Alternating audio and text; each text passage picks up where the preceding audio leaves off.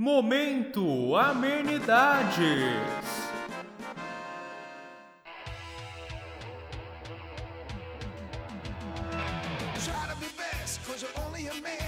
Nier, Control, Final Fantasy VII, tanto o original quanto o remake, Shadow of the Colossus e Life is Strange instalados, mas mesmo assim, sempre que eu tenho uma horinha livre, lá tô eu no maldito FIFA 21. E nesse tá foda porque eu costumo sempre jogar os modos carreiras e depois de um certo tempo eu largo e parto para qualquer outra coisa. Mas dessa vez, por algum motivo, eu caí no golpe. Eu caí no conto do Ultimate Team, o gacha da EA. E aquilo é uma merda, porque não importa quantas cartinhas, uniformes, personalizações para estádio eu consiga, eu sempre quero mais. E ainda por cima, por mais que o FIFA 21 esteja melhor que o 20, tudo envolvendo os passes me tira do sério. Eu tava parando para analisar e até vi uns comentários, alguns vídeos da comunidade FIFA por aí a respeito, e não faz mais diferença se você toca com X ou triângulo. X é toque no pé, triângulo é toque na frente, né, para o jogador correr. Mas parece que no 21 eles ligaram a assistência de passe tão, mas tão no talo que mais atrapalha do que ajuda. Então não faz mais sentido usar um ou outro. E isso é como pegar os ataques fortes e os ataques fracos de um jogo de luta e falar: opa, foda-se, agora é tudo fraco, agora é tudo forte, não interessa a sua escolha. Mas aí, como você tá? Eu espero que bem, na medida do possível, né? Porque as coisas estão indo, estão indo. Tá tendo BBB, que eu acabei parando de acompanhar totalmente logo nas primeiras semanas, quando teve aquele lance escroto envolvendo o Lucas, mas ainda me entero sobre o assunto, o pessoal aqui de casa acompanha de perto ainda, então eu fico sabendo dos bagulhos. O foda é que para acompanhar o BBB, contratualmente você é obrigado a queimar todos os seus livros. Então eu queimei todos os meus, mas parei de acompanhar o programa. Então eu não tô conseguindo me alienar com o BBB e nem com os livros, o que é uma lástima. Você já assistiu Assassination Classroom? Ele é um anime que conta a história de uma classe do ensino médio que tem objetivos simples: estudar, se preparar para o futuro em sociedade, assassinar o seu professor, coisas realmente básicas. E eles têm que assassinar o professor antes de uma certa data, porque o professor vai destruir o planeta. Só que ao mesmo tempo que o professor deles é essa ameaça que vai acabar com o mundo, ele continua sendo um professor. E ele ensina com muito, mas muito afim com os alunos e não ensina só sobre as matérias, né? Mas também sobre a arte do assassinato. Afinal, o nome do bagulho é Assassination Classroom. É um anime de comédia com momentos bem quentinhos no coração, com aprendizados sobre a vida e autoconhecimento. E o que mais chama atenção nele é a falta de vergonha, a um nível de breguice de fora da caixinha que é delicioso. E talvez eu venha falar sobre ele por aqui quando eu terminar. Atualmente eu tô na segunda temporada, mas por enquanto fica aí a minha mais forte recomendação. Que ele também é muito mais do que só a breguice. Tem vários paralelos é, sociais envolvendo a juventude japonesa, com o que é esperado deles na vida adulta, os estigmas envolvendo o comportamento dos jovens. Então tem um belíssimo pano para manga aí. No último State of Play, evento de anúncios da Sony PlayStation, teve o anúncio do novo jogo do estúdio Slow Clap, que se chama Sifu.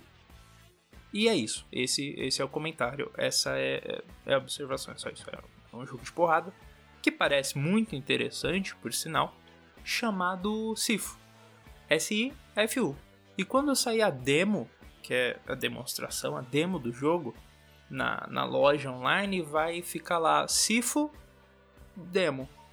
Eu imagino uma vila onde uma casa mora o Sifo, em outra o Conde do Cu e atravessando a rua tem a Paula Tejando. Então, é, eu tenho certeza que 95% das 12 pessoas ouvindo isso vão parar nesse momento, na Paula Tejando. E falando em porrada, é muito doido ver as pessoas saindo no soco na vida normal, né? É, não que aconteça sempre comigo, mas você sai para comprar um pão e tá lá o seu Jorge socando o seu Dirceu porque ele roubou no dominó. Qual será a sensação de socar alguém? Você já deu um murro em alguém, no nariz, assim, na boca, no olho. Será que tem algum filme de competição de soco de idoso? Ou de campeonato de idoso? Nessa parte aqui eu até fiz uma pesquisa sobre qual a relação da violência com o ser humano por que, que há essa vontade enorme de moer a face de um vagabundo quando ele xinga sua mãe? Mas eu prefiro deixar você com essa imagem na cabeça da rinha de idoso do que ter qualquer tipo de monólogo filosófico e aprofundado sobre qualquer coisa. Eu sou os vídeos de React, não sou o quadro em branco. Enfim, bora lá. Eu sou o Diesel e esse é o episódio 9. Cobra Kai, Presas de Águia.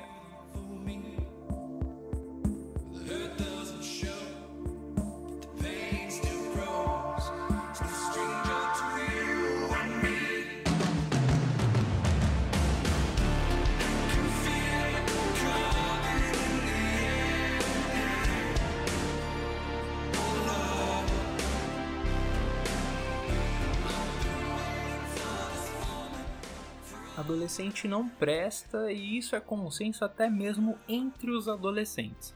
Então, se tem alguma forma de entretenimento que eu possa ver um bando de adolescente saindo na moqueta, pancando seus respectivos queixos, obviamente eu vou ver. E essa nova série da Malhação, baseada em Karate Kid, foi um dos bagulhos mais gostosos que eu vi recentemente. Cobra Kai é uma série que se passa no universo Karate Kid, onde nós acompanhamos um Johnny Lawrence e um Daniel San mais de 30 anos depois do primeiro filme, que é lá de 1984. Essa série foi produzida originalmente pelo YouTube, YouTube Originals, YouTube Red. Se bem que agora eu não tenho certeza se Originals e Red tem alguma diferença. Mas foi naquela época que o YouTube se aventurou para ser um, uma plataforma de streaming poderosa, sabe? Mas aí durante a finalização da terceira temporada de Cobra Kai, ela foi adquirida pela Netflix, que foi quando a série realmente explodiu. Ficar disponível no catálogo da Netflix deu uma visibilidade para a série que ela nunca teria lá no YouTube. Porque sejamos francos, ninguém nunca viu as outras séries que o YouTube produziu. Então foi repentina a conversa que surgiu ao redor de Cobra Kai. Eu sabia da existência da série, de que já tinha umas duas temporadas, mas como eu nunca fui fã de Karate Kid, nunca tinha nem assistido, eu não poderia ligar menos. E aí chegou o 2021. A Netflix já tinha adicionado as duas temporadas ao catálogo e em janeiro ela disponibilizou a terceira. Cada vez mais eu vi o pessoal comentando sobre, falando quanto era bacana, e o lance do ser humano é isso, né? Você vê as pessoas falando de algo e você corre atrás para também poder falar disso, porque ninguém quer ficar fora da conversa. E eu pensei, pô, eu já tô nessa empreitada de assistir os clássicos das décadas de 70, de 80, por que não dar uma chance para Karate Kid e depois dar uma chance para essa série aí também? E lá fui eu ver a trilogia Larusso. A minha visão sobre esses filmes você pode dar uma conferida lá no texto que eu escrevi na Torre de Controle, o site de games e cinema mais charmoso da América Latina. Vou deixar o link do texto aqui na descrição e também o perfil da torre no Twitter. Não esquece daquele follow gostoso, clique no sininho e se inscreva no canal. E aviso, spoilers das três temporadas de Cobra Kai e cipá dos Karate Kid também. Vamos ver onde vai. Se você liga para spoiler, recomendo assistir antes e voltar aqui depois. Se não liga, sem problemas. Quiet! Quiet! Quiet!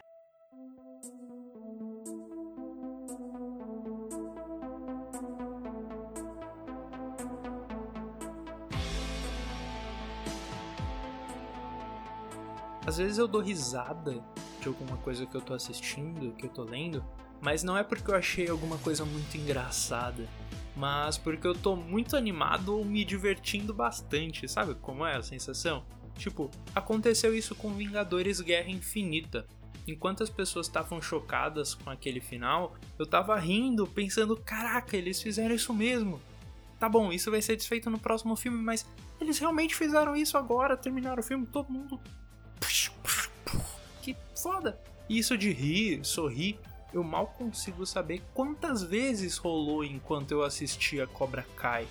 Não porque tava rolando uma piadinha que eu achei super engraçada, mas porque eu tava me divertindo realmente. Eu não tenho nostalgia alguma com Karate Kid. Eu assisti bem mais ou menos o remake com Jaden Smith, e com mais ou menos eu quero dizer que assisti na Globo, saca? Porque o que rola muito é eles cortarem os filmes e como obviamente não dá para pausar, nas partes em que eu fui ao banheiro, ou sei lá, fui almoçar, eu perdi as cenas. No geral achei, ah, beleza, bacana, whatever, mas na real não dá nem para dizer que eu vi o filme na época. Então esse meu primeiro contato foi com o remake do Jaden Smith e os filmes clássicos eu só vim assistir esse ano, 2021. Então o fator nostalgia quando eu assisti Cobra Kai foi zero. E mesmo assim, parecia que eu já tinha um apego por aqueles personagens há anos. Inclusive, aconteceu com Karate Kid algo parecido com o que aconteceu com Halloween, a franquia slasher. Eu assisti o original, curti, deu para reconhecer o porquê dele ser um clássico, e em seguida eu assisti a continuação direta de 2018, e aí eu pirei total acabou que o filme original ganhou um outro significado, um outro peso. Eu comecei a gostar mais do original porque eu tinha adorado de 2018. Eu assisti a trilogia Larusso, curti, mas quando assisti Cobra Kai, tudo foi ressignificado. Saber o destino dos personagens enriqueceu bastante aquela experiência. É prazeroso acompanhar um personagem por anos, acompanhar suas evoluções, involuções, derrotas, vitórias, acompanhar a transformação é uma experiência bem deliciosa. Mas também é muito prazeroso acompanhar um personagem em períodos muito distintos de sua vida, como em histórias que utilizam o time skip, a passagem de tempo, sabe? Conhecer durante a juventude e depois passar para o futuro e descobrir que os eventos do passado geraram uma personalidade X ou uma situação X. A Laurie Strode passou por um trauma inacreditável no primeiro Halloween. Na sequência de 2018, que passa tanto tempo, a gente vê a Laurie reclusa, antissocial, paranoica ao extremo, chegando ao ponto de afastar da sua vida a própria filha e, por consequência, a neta. Luke Skywalker mesmo, que ficou é, bêbado da arrogância dos Jedi e mesmo 30 anos depois estava olhando encarando o horizonte e fez um monte de merda irresponsável pra cacete. Ver um Daniel Larusso rico, dono de concessionária, e um Johnny Lawrence agora em uma situação muito menos favorável de quando jovem, é uma jogada que prende, inverte papéis e abre um leque de possibilidades de novos conflitos, mesmo que mantenha os personagens em sua rivalidade. E também é ótimo que haja a possibilidade agora de pegar elementos que eram interessantes mas não foram tão bem utilizados nos filmes. E aí pegar esses elementos e construir ou reconstruir esses velhos novos personagens. O Daniel teve uma puta ideia idiota no terceiro filme que foi pegar o dinheiro da faculdade e abrir uma loja de bonsais pro Sr. Miyagi. É uma iniciativa linda no papel, mas pô, o moleque praticamente obrigou o Miyagi a aceitar o acordo. Além de que toda essa história de loja de bonsai gerou cenas mega repetitivas e desnecessárias naquela porra de filme. O que é aquela sequência do Daniel com a Jéssica descendo a montanha para pegar o bonsai verdadeiro? Que ritmo é esse? Que bagulho insuportável. Mas foco, foco. Em Cobra Kai, eles pegaram a criação dessa loja de bonsais e explicam que foi um empreendimento que não deu certo. Mas o sentimento empreendedor do Daniel, digamos assim, já está estabelecido no filme. Imagina que a galera de criação de Cobra Kai tá lá definindo os status dos personagens. Decidem que, ok, o Daniel vai ter uma grana legal. Seria ok ele ser rico por ser um trader, ou ser rico por ser um ótimo gerente de marketing, ou sei lá, ele é presidente de uma empresa de armários, ok até que seria, mas juntaram um elemento do terceiro filme que não chega nem a ser bom, que é o empreendedorismo, com um dos vários elementos do duelo que o Daniel tem com o Miyagi, os carros. E a figura do carro nem tem lá tanta importância narrativa lá no primeiro filme, mas é algo que já faz parte do personagem, é algo que quem conhece os filmes provavelmente vai sacar, mas ao mesmo tempo não prejudica de forma alguma a experiência de quem tá vendo só a série. É um detalhezinho bobo, mas que ao mesmo tempo é uma baita adição. Nisso de detalhes, em momento algum é comentado em Cobra Kai a última fala do Johnny no primeiro filme, que é um detalhe que eu vi sendo comentado por uma galera por teoricamente ser um furo, Porque no, no final do primeiro filme, o Johnny diz: Ei Daniel, você é legal! Então todo o rancor, a rivalidade que persiste na série não faria sentido. E, primeiramente, bora parar de gritar furo de roteiro pra qualquer coisa? Furo de roteiro é quando algo quebra a lógica interna da obra e isso de maneira alguma é contemplada, refletida. É, quando em um filme falam que a espada mágica apaga incêndios. Depois tem um incêndio, a espada não o apaga e ninguém no filme fala sobre isso. E isso é um furo. A pessoa que escreveu a história foi contra a própria lógica. Joãozinho foi enfeitiçado e não pode falar por uma semana. Ele vai e fala no segundo dia, e isso não é justificado ou questionado de nenhuma forma. E isso é um furo. Ah, mas no filme Armagedon, um grupo de perfuradores é treinado para se tornar astronauta, sendo que era mais fácil astronautas se tornarem perfuradores. Não, isso não é um furo, é uma escolha do autor. A gente pode pesar e ver se é uma escolha boa ou ruim, mas não é um furo. Isso não vai contra a premissa do filme e a sua lógica interna. Texto massa sobre furo de roteiro também na descrição. Só que nesse caso o texto não é meu. Então, primeiro que a frase Ei Daniel, você é legal, que é uma frase ótima na nossa dublagem, inclusive, não é o furo em Cobra Kai. E segundo, essa frase ser comentada na série teria sido bacana, mas ela não ser trazida à tona não prejudica em nada, porque apesar do Johnny ter reconhecido o Daniel naquele momento, ele não sabia que por causa dessa derrota a vida dele iria pro caralho. Que a melhor época da vida dele, pelo menos até os 40 e poucos de idade, estava acabando ali com aquele chute. E na real não acabou, né? O Johnny usa a derrota pro Daniel como uma muleta, ignorando todos os outros fatores da vida dele que o levaram àquele caminho. Então, aquele breve reconhecimento é logo enterrado por tudo que acontece com ele depois. E uma das formas de tentar ignorar o problema foi focar a culpa em outra pessoa, no Daniel.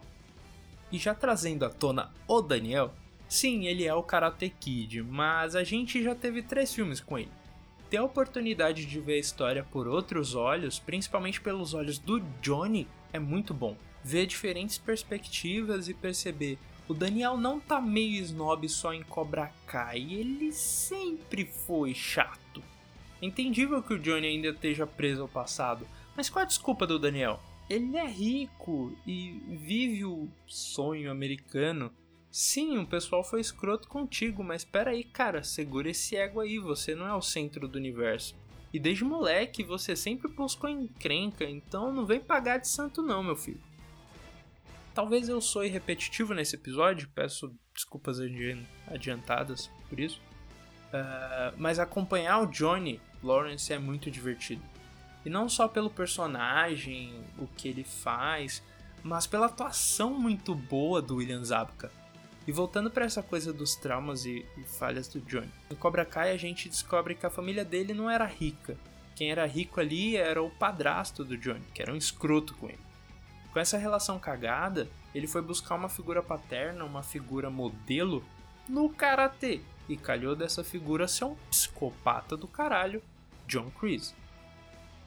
A culpa da vida do Johnny ter ido a merda não é nem um pouco do Daniel, como o Johnny demonstra. Logo no começo do Karate Kid 2, o Chris tenta matar o Johnny. Isso é salvo porque o Sr. Miyagi interfere. Esse momento foi um rompimento entre professor e aluno, entre aspas, entre pai e filho. Como é mostrado na segunda e na terceira temporada, obviamente esse foi um evento traumatizante pra cacete pra ele.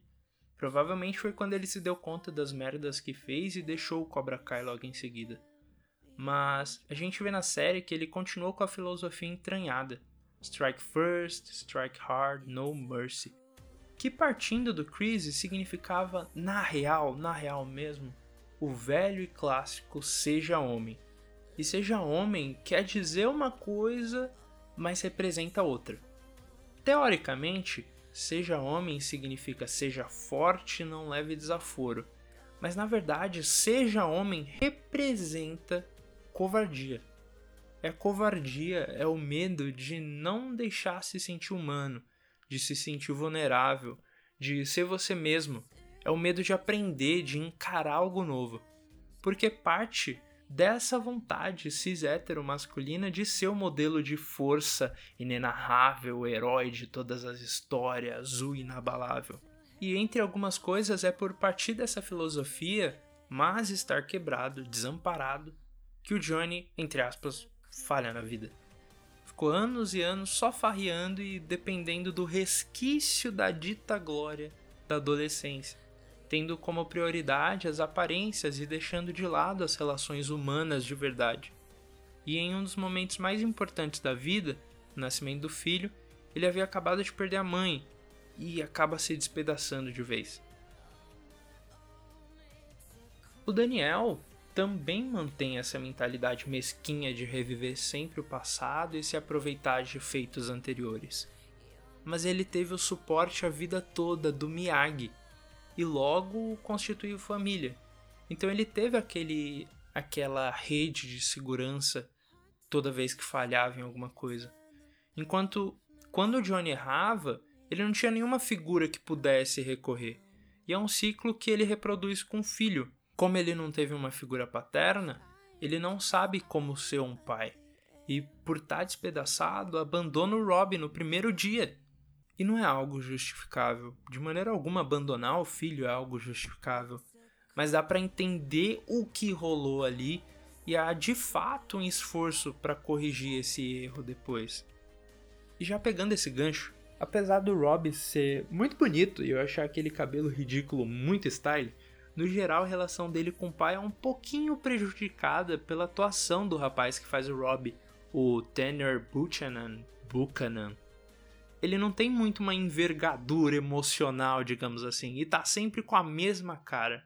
Eu comecei a reassistir agora dublado e parece que a dublagem deu muito mais personalidade do que o ator tem. Porém, focando mais em texto, é uma relação que atrai bastante Rob e Johnny. Muitas vezes a gente vê um conflito ser prolongado mais do que deveria ou ser concluído rápido demais.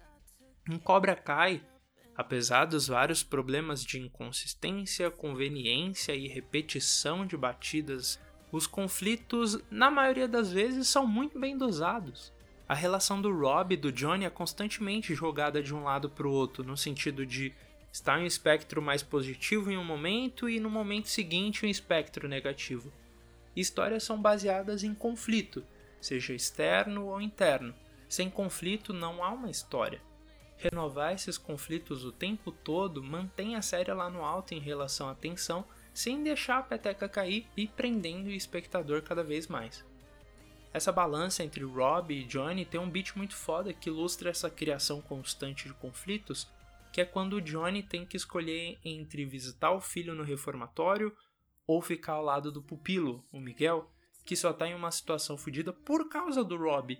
E é essa brecha narrativa que possibilita a transição completa do Rob pro lado do Chris. Essa balança de conflitos é implementada em todos os núcleos principais, atingindo diferentes personagens. Daniel, por exemplo, tem seus conflitos com Rob, com a esposa, com a filha, com Johnny, e é isso que dá a sensação da peteca não cair. Quando um conflito está se encerrando, ele é renovado de alguma forma ou transformado. Ou eles focam em um conflito com algum outro personagem para não ficar tão repetitivo. Corre! Corre! Corre! Em All Valley tudo é resolvido na porrada, mais especificamente com karatê. E por mais que seja massa ver porrada, é muito vazio quando aquilo não tem uma motivação, um tema por trás. Karate Kid 2 é bem melhor que Karate Kid 3. Mas no clímax do segundo filme, a luta entre o Daniel e o Shosen não tem motivação. Você pode falar, poxa, como não tem motivação, como não tem motivo, é literalmente vida ou morte. Quando eu falo motivo, talvez a palavra melhor seja até tema, conflito, sub subtexto, porque sim, óbvio que um personagem lutar para salvar a vida de alguém é um bom motivo no geral, mas só isso não leva uma boa cena, a um bom filme, a uma boa história. Em Karate Kid 3, a luta final tem tema, é conquistar o medo, se superar. E por mais que seja um tema não tão legal porque já foi feito no primeiro filme e porque a construção do Karate Kid 3 é uma loucura, pelo menos tem esse tema. No Karate Kid 2, o Shosen chega do nada ameaçando a vida da Kumiko e beleza, objetivamente, como eu falei, tem algo em jogo ali, mas não tem nenhum embate de filosofias ali. Em Cobra Kai, o final da primeira temporada é delicioso. A luta em si não é o ponto a ser feito, não é o produto, é só um meio. Há uma porção de coisas que aquela luta entre o Miguel e o Robbie representa. E na real tem até a ver mais com os professores do que os alunos, porque se trata sobre um embate de filosofias de vida entre o Johnny e o Daniel, o embate interno entre o velho Johnny e esse novo Johnny que está começando a entender as suas responsabilidades. Também essa luta entre eles representa a busca quase desesperada de um filho chamar a atenção do pai para gritar: Eu não preciso de você! Mas que no fundo quer dizer: Eu quero você na minha vida de certa maneira. Porque não há motivo algum pro Rob ter aprendido karatê a não ser ter essa atenção do pai. E também representa um filho, o Miguel, buscando a aceitação e orgulho do pai, o Johnny. Viu como uma simples luta pode representar tantas coisas narrativamente? A luta final da terceira temporada, que eu acho um, um pouquinho mais fraca que a da primeira temporada, mas ela também tem tema. É a tentativa de quebrar esse ciclo abusivo de qualquer forma, mesmo que seja pela violência que é óbvio que vai gerar mais violência e mais ciclos abusivos. E fechando com o que eu disse sobre saberem dosar os conflitos, é ótimo ver que a relação do Rob com o pai não é tão simples ao ponto do Johnny dizer desculpas e tudo se resolver. É bem mais complexo que isso. Poxa, o cara assumiu da vida do filho por 16 anos, mais que 16 anos. Porém, nem tudo na série, apesar de ser bem dosado, é perfeito. É, fazendo uma ponte aí com o que eu falei sobre os temas, o clímax da segunda temporada é visualmente lindo e termina de uma forma foda. E tem toda a questão do da misericórdia do Miguel e o Rob e meio contra o que o Miyagi-Do deveria ensinar. Isso é bacana. Mas você lembra o motivo da briga entre a Sam e a Tori? Não da briga, briga em si na escola, mas de todo o conflito entre elas, que é o que desencadeia toda aquela porradaria, é ciúmes. E eu entendo, são adolescentes. Esse drama adolescente, uma série adolescente, obviamente é necessário. Mas poxa, seria massa se essa desculpa dos ciúmes fosse só a fagulha do desentendimento, não a chama completa. Então esse conflito entre elas é muito bem dosado tem desdobramentos interessantes, inclusive com assim, a ansiedade, o, o, o trauma da Sam e a Tori sendo fucking expulsa e se fodendo com a mãe doente. Porra, isso é ótimo. Mas o core, o centro do conflito não sai da minha cabeça. Enquanto eu tava vendo aquelas sequências massa da Sam se ferrando pela ansiedade, vinha à minha mente, poxa, ciúme de namorado, né? Caraca, 2021, 2020 e a gente tem personagem feminina brigando por macho. E Laia. Então é realmente algo que enfraquece a história. Mas já que eu toquei na, na briga linda, quando o Miguel caiu daquela escada foi um choque. Porque Cobra Kai é uma série juvenil, não só no sentido de focar nos jovens, mas de parecer que por mais que as coisas estejam fora de controle, parece que vai ter uma guerra entre os dois dojos, na real é só um bando de criança brigando, saca? Não é o fim do mundo. O Chris vem com aquele papinho de mudar a geração, de acabar com os fracos, e beleza, cara, esse é o seu discurso de vilão, massa, da hora. Mas você realmente acha que vai dominar o mundo através de crianças fazendo karatê? Parece a galera do pro wrestling que quer destruir a humanidade lutando em um ringue e usando mascarazinha de demônio. Se a gente parar para analisar, é bem engraçado, é bem galhofa. E óbvio que eu tô overthinking aqui, tô pensando demais. A proposta é ser um pouquinho galhofa mesmo. E é por essa proposta que eu não tava esperando algo tão sério assim quanto aquela cena. No episódio seguinte já dá para sacar tudo que vai acontecer, que atenua bem o clima, mas é sim meio frustrante. Pô, o Miguel se cura tal qual Bruce Wayne, tendo a coluna posta no lugar com um soco. Mas a cena da queda ainda é impactante, é um clímax muito foda para uma sequência de porrada que é muito divertida. Quiet! Quiet! O Johnny transformou o significado do lema do Cobra Kai sem mudar uma palavra. Golpei primeiro, golpei com força, sem compaixão. Apesar de se manter forte, e é uma frase foda, vamos falar a verdade aqui, apesar de se manter meio agressiva, ela se tornou uma filosofia de vida de força, mas no sentido de se cair, você levanta. Se tem um obstáculo forte e um fraco, você vai no forte porque o seu objetivo é sempre ser a melhor versão de si mesmo. É basicamente: a vida é foda, mas eu também sou. O antigo Cobra Kai era um bando de gente dentro da betoneira com cimento, todos parados. O Eagle Fans Karate, e tenho certeza que o próprio Cobra Kai no final da série, é representado pelo constante movimento para não ficar preso, saca? E é, realmente, todo esse meu discurso no papel é maravilhoso. O lance de respeito, esse lance de, de honra, de força. Mas na vida real não é sempre assim, né? Tem muitas nuances. Se você segue qualquer tipo de lema e o deixa lá imóvel, ele vai ficar preso no concreto. Porque a nossa realidade está sempre se transformando, sempre se adaptando. E esses lemas devem ser guias, como o dedo apontando para uma direção e você decide se vai de bicicleta, se vai a pé, se vai de ônibus. Se o lema for seguido como uma doutrina fechada ao pé da letra, aí é complicado, porque é um pulo para se tornar um Eli da vida. Eli não. Hawk.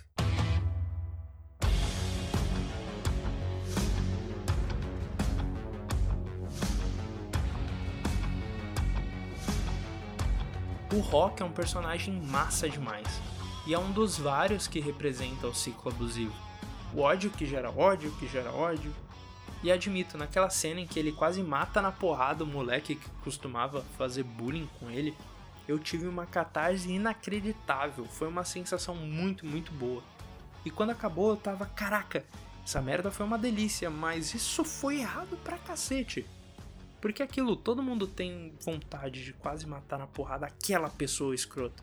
O lance é enxergar que isso não levaria a nada e que é um ciclo, que só vai destruindo mais e mais pessoas com o passar do tempo. E o Rock percebe isso no final da terceira temporada. Ao longo dos episódios, ele tem alguns lampejos de consciência, mas porra, foi rápido demais, né? Foi uma chavinha que virou ali. Mas foda-se, comemorei que nem gol da Libertadores. Que aliás, meu Palmeiras ganhou! Vai, meu Palmeiras! Palmeiras! A cena do Dimitri esculachando Rock, falando sobre o xixi na cama, sobre as coisas nerdolas que ele curte, é um bagulho que expõe aquela velha história por trás dessa máscara, dessa armadura de fodão, tem um ser humano. Quando bate o mindinho na quina, ela dá aquele gemidinho de dor. Quando come besteira, ela tem caganeira. Quando ela chora, a lágrima se mescla com catarro. Todo mundo é um humano, sabe? Mas o tempo todo o Rock tá tentando tirar isso da frente dele e ignorar todo e qualquer tipo de vulnerabilidade que ele possa ter. É uma insegurança travestida de fodeza. Fodeza, essa palavra existe?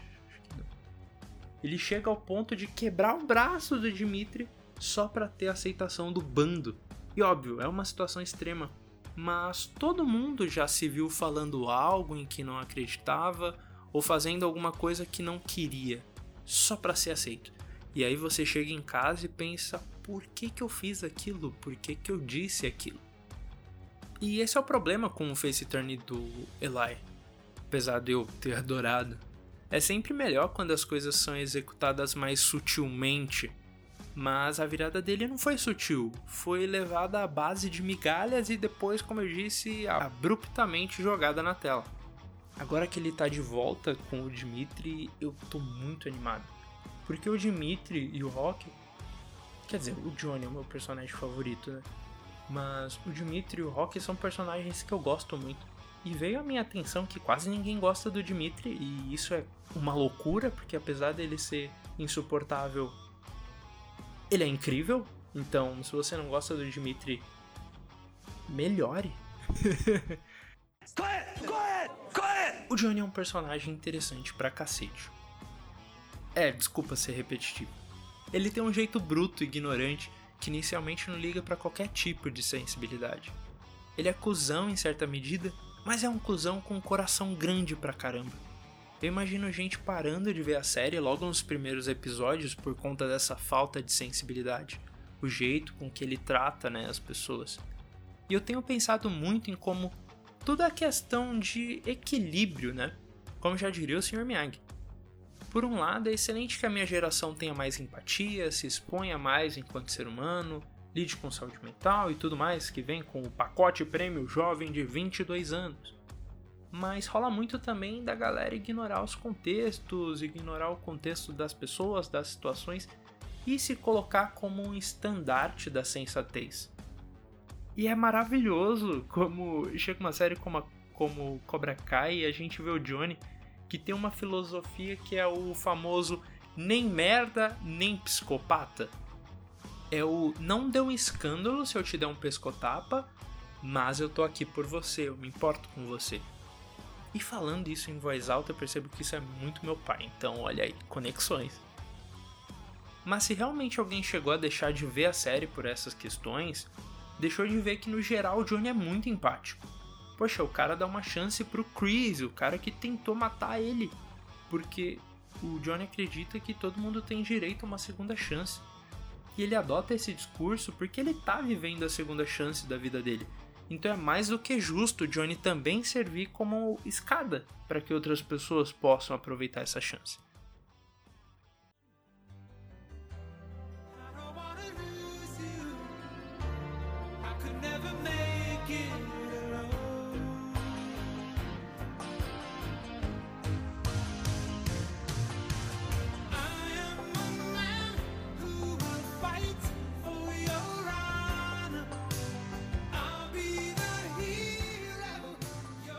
Eu não consegui gravar o episódio todo em um dia só.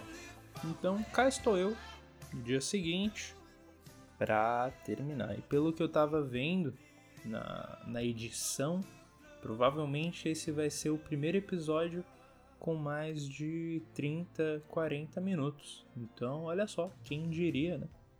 O episódio 4 da terceira temporada tem a cena da carta do Miyagi. E aquela cena me fez chorar demais, demais, demais, demais. Miyagi, ele é uma figura que fascina. Tem uma simplicidade tão grande em passar ensinamentos tão importantes, mas sempre mantendo aquele jeitão meio ingênuo, mas que de ingênuo não tem nada, aquele jeito doce dele. Eu achei justamente isso da carta. É simples, é doce, é singela. E assim, ignorando totalmente como Daniel chegou lá e todo aquele arco de Okinawa que é aleatório e conveniente demais para o meu gosto, focando só na carta, o ensinamento do Miyagi não é exatamente perfeito. É um bagulho amplo que pode ser usado em qualquer momento da vida. E isso é muito melhor do que se fosse um lance extremamente específico para o momento, sabe? E ainda tem a piadinha do ter visto aquela frase em um comercial de TV. Pô, isso é muito bom. É a cara do Miyagi. É, você ouve aquilo e você pensa, cara, isso é realmente uma carta de alguém que em vez de dar um, um golpe final no adversário, foi lá e apertou o nariz dele e falou honk. Piedade é para os fracos. Não treinamos para ser piedosos aqui. Um ah. homem enfrenta você, ele seu inimigo. Inimigo não merece piedade.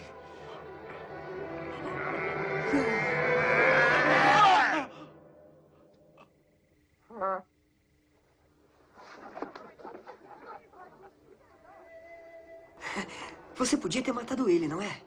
Ai. Por que não matou? Porque, Danielson, para uma pessoa sem piedade no coração, Viver é castigo pior que morrer. E essa cena da carta me fez cair um loop no YouTube de ficar um tempão vendo vídeo de react. Era vídeo da reação do Chris aparecendo na primeira temporada, do Miguel caindo, do Rock dando o face turn dele e indo salvar o Dimitri. Tem todo um preconceito com vídeos de react, react, react, e eu até certo ponto entendo, mas pô, é muito divertido ver as reações das pessoas com coisas que você curte tanto. Tem um lance de conexão social muito forte, a curiosidade de será que fulano gostou, será que não, qual vai ser a reação? Que é muito que ocorre também com criadores de conteúdo. A gente vê uma série, joga algum jogo e vai atrás daquela pessoa específica ou pessoas para ver opinião, seja por alguma espécie de validação inconsciente ou curiosidade mesmo. E aí isso especificamente do React estava sendo forte agora por conta do isolamento. Eu não vejo pessoalmente meus amigos para beber uma cervejinha, jogar conversa fora, bater na mesa e falar aquele não, e detalhe, ou aí é que tá, já vai fazer um ano. Então, qualquer migalhinha de relação social eu já tô aceitando com um sorrisão no rosto, sabe? Isso de interação social eu costumava suprir muito com o Twitter para interagir, trocar experiências, mas já vai fazer algumas semanas que eu tenho tentado diminuir ao máximo o meu tempo por lá. A minha relação com o Twitter já não tá mais tão legal assim. Primeiro, porque eu sempre tive um olhar bobo de que essa galera aqui é a minha galera, é o meu pessoal, quando na real é uma relação bem mais parasocial, em que eu me vejo tendo uma relação com, com, com certas pessoas, mas na real aquilo não existe de fato, a gente só tá trocando alguns comentários. Segundo, que certas coisas começaram a me incomodar muito, mas muito mesmo. Parece que o tempo todo as pessoas estão armadas por lá. A relação de você postar um pensamento e isso gerar uma conversa parece cada vez menos comum. Eu tenho visto muito mais conflito do que uma troca de ideias. Até mesmo quando é alguma piada ou comentário engraçado por pura diversão, na inocência mesmo, tem gente para fazer pouco daquilo e apontar o dedo. É o tempo todo uma competição de quem sabe mais, quem é o mais foda, quem é o mais pica quem é a pessoa mais sensata, que isso foi me exaurindo. E isso partindo não só da galera que eu acompanho e que eu curto, mas até de mim também, como se aquele ambiente tirasse o pior de mim também. E muita gente é filha da puta na vida real, com coisas muito piores, mas pelo menos eu não tô em contato com elas o tempo todo, do jeito que é o Twitter. E o terceiro ponto é que como pessoa insegura e desnecessariamente paranoica, sempre que eu não tinha qualquer tipo de interação, eu ficava, barra fico, com a sensação de estar literalmente incomodando as pessoas, o que é um inferno. E aí por tudo isso eu dei uma segurada no Twitter. Também fiz isso com o Instagram, redes sociais em geral. E aí o meu contato com as pessoas do meu convívio diminuiu drasticamente, porque eu não sou muito de conversar tanto com as pessoas pelo WhatsApp, Telegram diretamente. Então é, ficar vendo react de Cobra Kai me fez muito mais feliz do que todo o tempo que eu passava no Twitter. Quem diria? Quiet! Quiet! Quiet! Eu gosto bastante de How I Met Your Mother. É uma das pouquíssimas séries que eu já assisti todas as temporadas mais de uma vez. E tem um episódio na quarta, quinta temporada, por aí, com o Ralph Macchio e o William Zabka.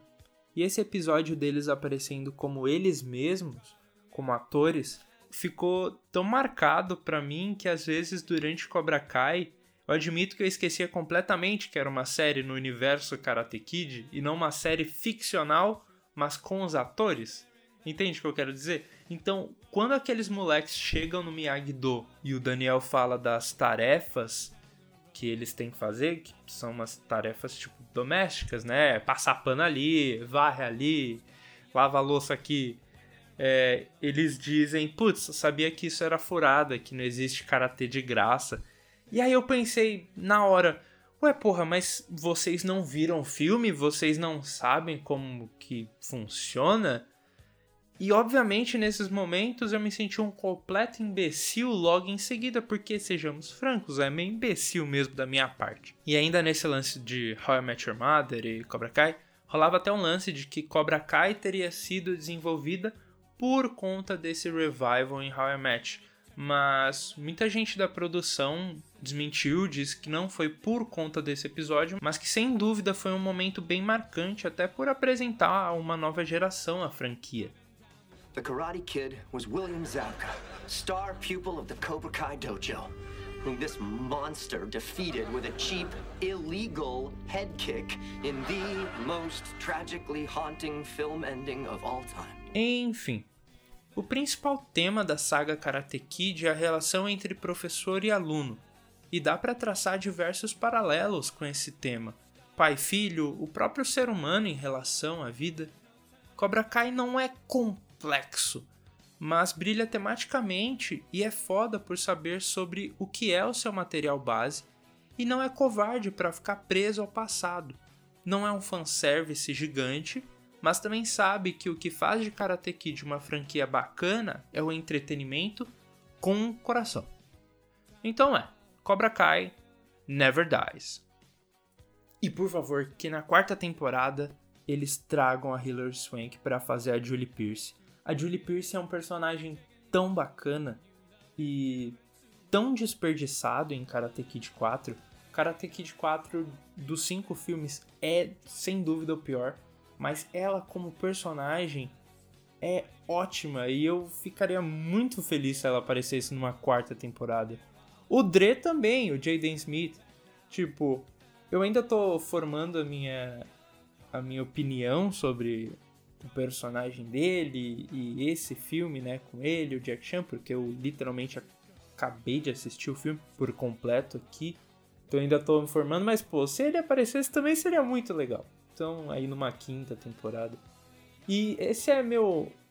Não medo, né? Mas sei lá. Eu não gostaria que a Netflix estendesse essa história mais do que ela deveria ir, sabe? Eu, eu vejo assim um Cobra Kai indo de boa, de boa até uma quinta temporada. Se for até uma sexta, sétima, oitava, eu já acho que uma hora as ideias acabam é muito bom quando uma série acaba nas primeiras temporadas, ah, na terceira, na quarta, na quinta, porque passa a sensação de que é isso, essa é a história que a gente queria contar e acabou. Watchmen, por exemplo, tem aqueles episódios e até o momento acabou. É isso, Breaking Bad, cinco temporadas, acabou.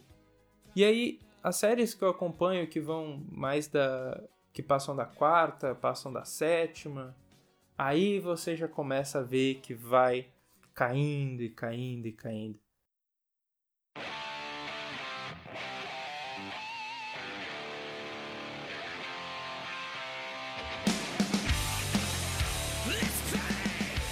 Críticas, comentários e sugestões são sempre bem-vindos e você pode me encontrar no Twitter no arroba diesel pq. Se você curtiu esse episódio sobre Cobra Kai, eu recomendo você dar uma olhadinha também nos outros episódios, nos que eu falei sobre a chegada, sobre o filme Clímax, tem um sobre o filme Hereditário, tem um sobre PlayStation 2, enfim, tem alguns outros episódios aí para você também dar aquela ouvida. Se você puder compartilhar esse episódio com amigos, parentes e afins nas redes sociais, eu agradeceria bastante. Então é isso. Até a próxima.